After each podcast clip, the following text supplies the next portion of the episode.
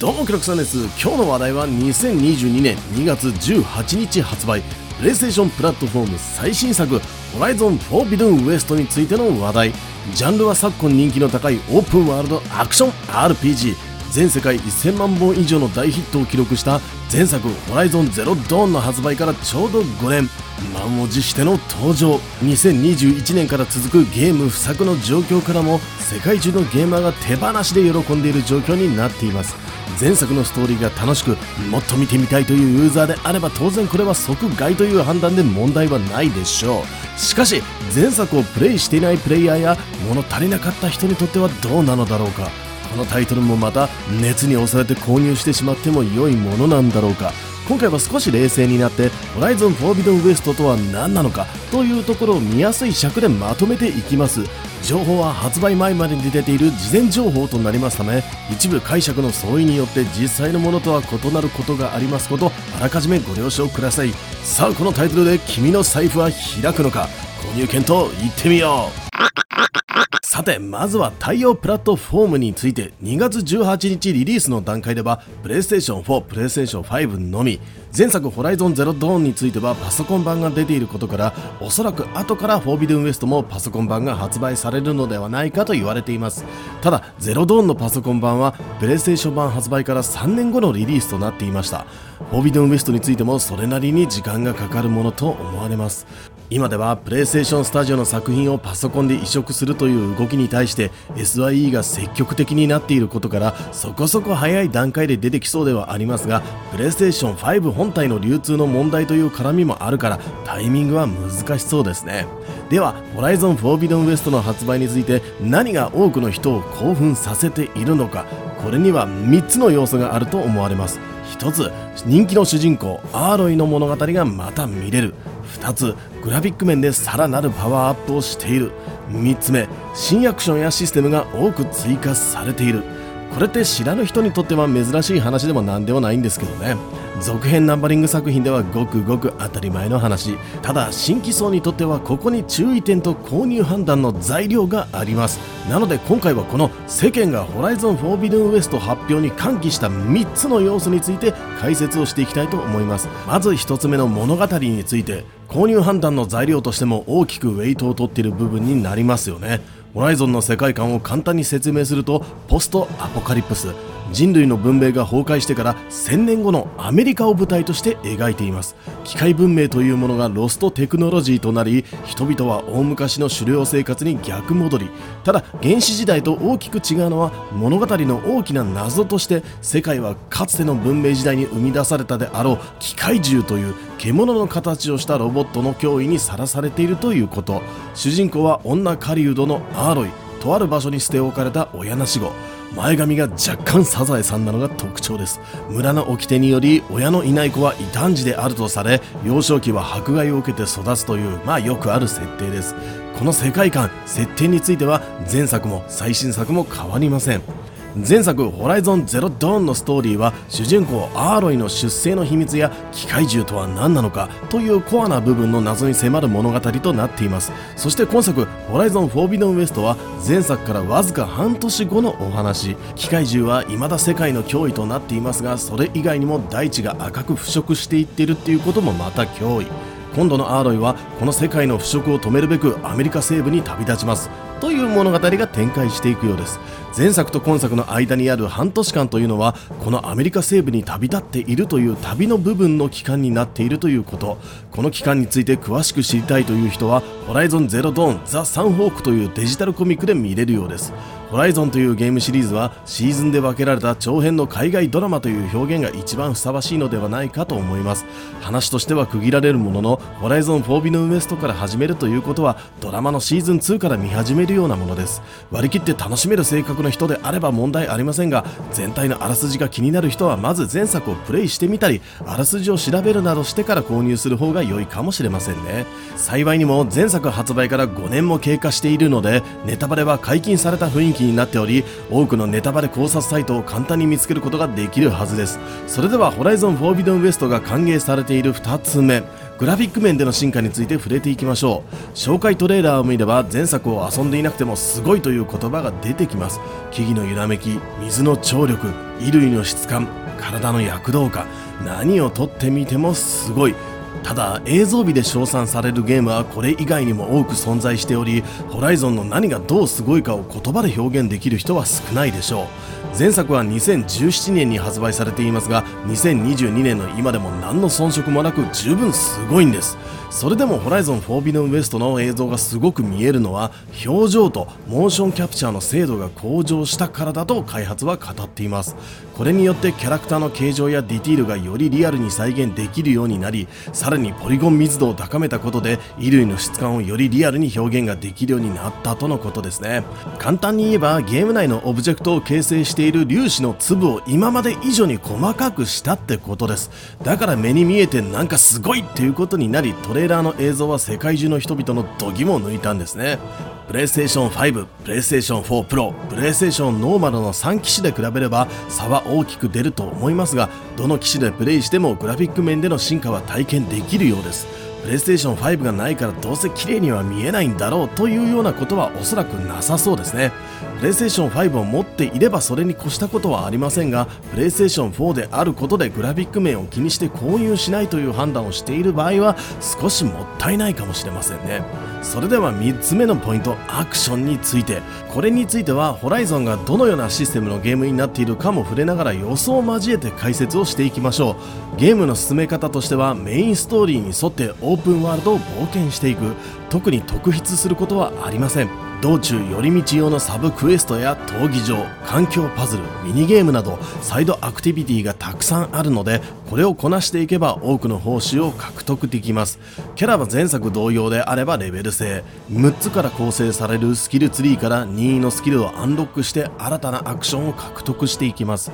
これについてもごく一般的なシステムを採用していますよね。キャラのビルドは衣服につくスキルと自身のスキルを組み合わせて考えていきます。衣服につくスキルの一部は自身の習得したスキルを強化するものがあったりと、かなり密接な関係にあるようです。自分のプレイスタイルに合わせたビルド構築を考えていけるのもやりごたえがあるシステムと言えるでしょう。もちろんオープンワールドにつきものの狩猟システムも採用されており、道中獣や魚を狩り素材を集めることでポーションや弓矢など作成することができます。これまでに多くのオープンワールド系 RPG をプレイしてきたという人であれば何ら迷うことはありません。今回が初めてという人はおそらくその壮大な世界と壮大な冒険にしばし立ち尽くして時間を忘れるということもありそうですね。基本的な戦闘アクションは近接攻撃、遠距離攻撃、前転回避に罠などのアイテム使用。前作での話ですが、防御についてはアクションよりも装備によるビルドが重視される傾向にありました。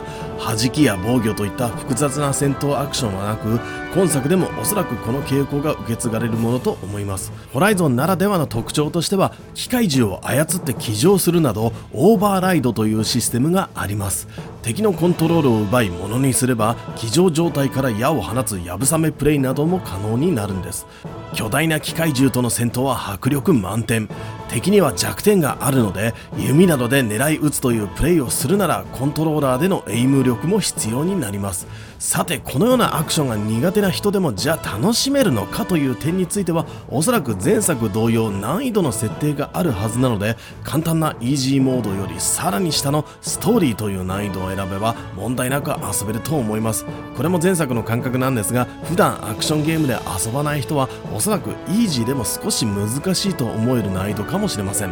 今作から始める人は手応えがあるものだという認識はしておいた方がいいですね。さて、これだけでも初めての人にとっては十分すぎるほど面白くしっかりとしたシステムがあるのですが、今作Horizon Forbidden Westではさらに新アクションや装備、システムが登場します。事前情報で判明したものを挙げていくと、クライミング時の進化した可視化。ホライゾンはゼルダの伝説ブレス・オブ・ザ・ワイルドのように全ての崖を登れるというものではありません。掴むことができる一部のポイントを見つけて可能なところまで登れるというものになっており、今作でもそれは変わっていません。ただ前作ではクライミングポイントが非常に分かりづらく、どこにつながっているかも見えづらかった点があったんですが、それが今作からは改善され、オブジェクト識別装置フォーカスを通してポイントを見渡すと、どこにつかまれるのかどこまで登れるのかがはっきりと見えるようになりました。新たな闘技場システムの登場。戦闘を楽しめるアクティビティが新たに登場します。制限時間内にクリアしていくことで専用のメダルを獲得できるフィールドです。これによってレアな装備を入手できると、やり込み派の人にはたまらないシステムが登場するようです。武器関連の追加要素については、粘着性のグレネードを放つブラストストリング、高火力の投擲武器スパイクスローワー、槍のコンビネーション攻撃の強化、そしてスキルアクションの追加では、槍の新スキルとして溜めたエネルギーで攻撃するレゾネーターブラスト、手首に装着するプロキャスターと呼ばれる装置による新アクション、ロープによる立体起動、そしてシールドウィングによる高所からの滑空、その他潜水しての水中移動などが追加されました。このように多くのアクションが追加され、戦闘はよりスタイリッシュに、冒険はより自由に進化したんです。この5年間の間に様々なゲームで多く登場した良いシステムが集まったという感じですね。最近前作をプレイしてアクションに古臭さを感じてしまったというプレイヤーは、今作では十分満足ができるアクションってのがありそうですね。こんな感じで以上3つの観点から Horizon Forbidden West とはどんなゲームなのかという点について事前情報をまとめてみました。最後に購入する際、各エディションの違いというのについて見ていきましょう。まず注意点として、 PlayStation 4版をパッケージで購入した場合は PlayStation 5版のダウンロード版を無償で入手可能になります。逆にパッケージ版で PlayStation 5版を買った場合は PlayStation 4版のダウンロードというのはできないらしいので、家族でPlayStation 4本体、PlayStation 5本体と使い分けて遊ぶような場合は注意をしましょう。さて、Horizon Forbidden West のバリエーションの幅は多く、5つのエディションでそれぞれ販売されます。1つ、まずはスタンダードエディション。ダウンロード版はソフト本編のみとなりますが、パッケージ版の場合は早い段階であれば早期購入特典としてゲーム内装備がついてくるようです。そして2つ目、デジタルデラックスエディション。これはダウンロード版専用のエディションなんですが、2種類のゲーム内衣装、ゲーム内ミニゲームストライクに使用するコマ、アイテムの詰め合わせセット、フォト用モードで使えるポーズとフェイスペイント、さらに物語のところでちょっと触れたホライゾンゼロドーンザ・サンホークデジタルコミックブックのボリューム1とデジタルアートブック、デジタルサウンドトラックがついてくるようです。ダウンロード版で購入する場合はスタンダードと合わせてこの2つのバージョンしかありません。以降のエディションは全てパッケージ版専用となります。3つ目、スペシャルエディションは早期購入特典の他にミニアートブックがついてきます。さらにゲームディスクはスチールブックに収納された豪華な形となり、デジタルサウンドトラックのダウンロードコードもついてきます。そして4つ目、ファンなら欲しいコレクターズエディション。パッケージ版のスペシャルエディション、ダウンロード版のデジタルデラックスエディション、この2つのエディションの特典を全て網羅しながら、トレマータスクとアーロイのスタチューがついてきます。こういうスタチューって鑑賞用と保存用と2つ欲しくなるんですよね。値段も2万円超えるだけあって豪華ですね。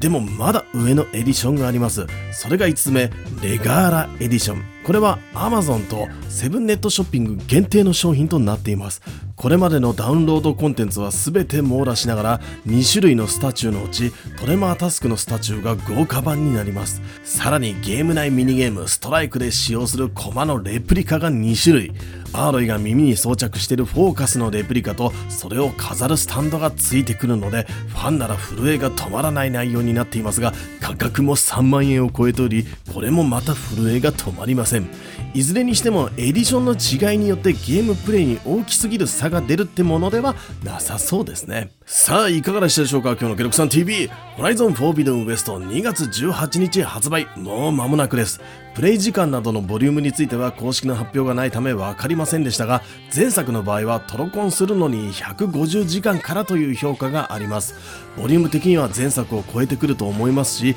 ボードゲームなどのアクティビティも加わってくるので長時間遊ぶこともできそうです。しかしマルチプレイの要素があるものではないので、前作未プレイの人であればホライゾンゼロドーンを中古などで安く購入して遊んでからでもいいんじゃないかなというのが僕個人の感想ではあります。逆にフォービドンウエストを遊んでから前作を遊んでアーロイ出世の秘密に迫るという遊び方も楽しそうではありますけどね。2022年期待度トップ3には入ると思われるHorizon Forbidden West、君は買いますか買いませんか？ぜひコメント欄などで聞かせていただければ、実際に発売後遊ばれた人がいましたらゲームの感想なんかも書いてくれたら参考になるんじゃないかなと思います。それじゃあ今日はこんなところにしましょうかね。ケロクさん TV では新作ゲームやおすすめゲームの紹介、気になるゲーム業界のニュースをピックアップしてお届けしたり、僕が面白いと思ったゲームの攻略特集など動画またライブ配信にてお届けしています。もしよかったらチャンネル登録していただき、引き続きケロクさん TV をお楽しみください。次回のチャンネルも決まったぜ。